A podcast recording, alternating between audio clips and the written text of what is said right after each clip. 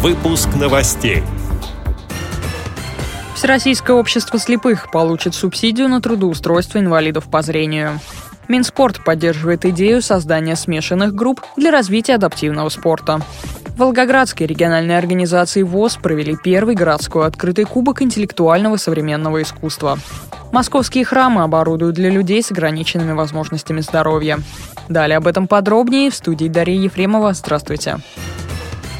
Всероссийское общество слепых получит субсидию на трудоустройство инвалидов по зрению. Всего федеральную поддержку на выполнение программ по трудоустройству получат 8 общественных организаций инвалидов из 15 подавших заявки на конкурс, сообщает пресс-служба ВОЗ.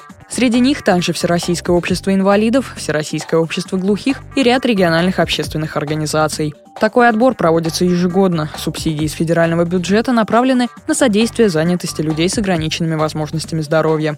Это и создание специальных рабочих мест, и помощь в трудоустройстве на обычные предприятия. Как сообщил вице-президент ВОЗ Владимир Сипкин, в этом году для реализации таких мероприятий Всероссийскому обществу слепых на конкурсной основе выделена крупная субсидия в размере 54 миллионов 500 тысяч рублей.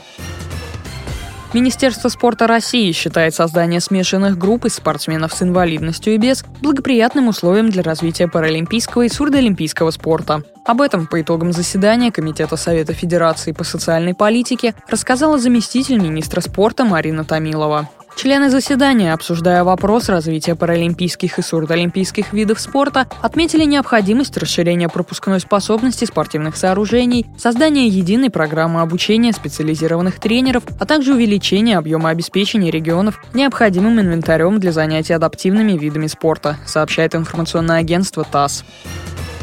В Волгоградской региональной организации ВОЗ провели первый городской открытый Кубок интеллектуального современного искусства. В нем участвовали 6 команд. Это банда из красноармейской местной организации ВОЗ, великолепная пятерка, представляющая Ворошиловскую местную организацию, волжане из Волжской организации, авось из краснооктябрьской местной организации ВОЗ, Бешагром, игравшая от центральной местной организации, и команда «Библиоледи», которая впервые участвовала в Кубке от Волгоградской областной специальной библиотеки для слепых. Чем смогли удивить команды соперницы, рассказала председатель Волгоградской региональной организации ВОЗ и одна из участниц соревнований Наталья Гапиенко. Девчонки из библиотеки, это была такая очень свежая струя, очень интересно. Плюс это было все с танцами у них. Вот. Ну, вообще, я могу сказать о каждой команде. В каждой команде есть какая-то своя изюминка. Команда Красноармейского района, например, это у нас самая молодежная команда. Впервые тоже участвовали в таком мероприятии. Ну, очень интересно получилось.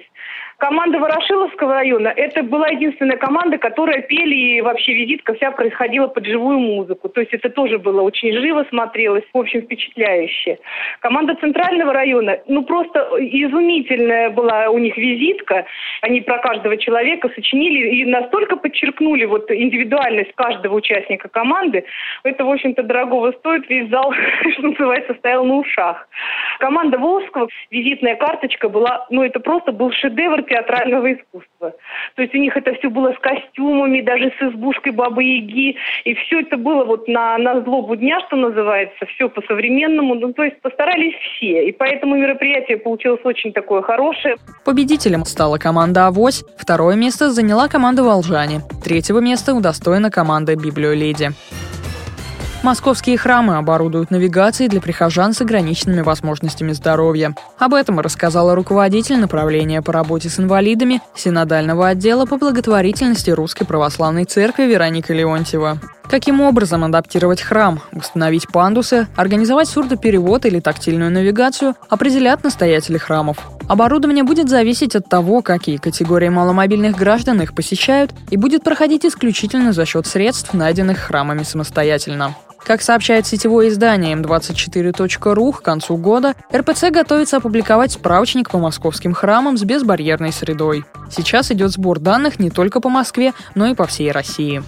С этими и другими новостями вы можете познакомиться на сайте Радио ВОЗ. Мы будем рады рассказать о событиях в вашем регионе. Пишите нам по адресу новости @радиовоз.ру. Всего доброго и до встречи!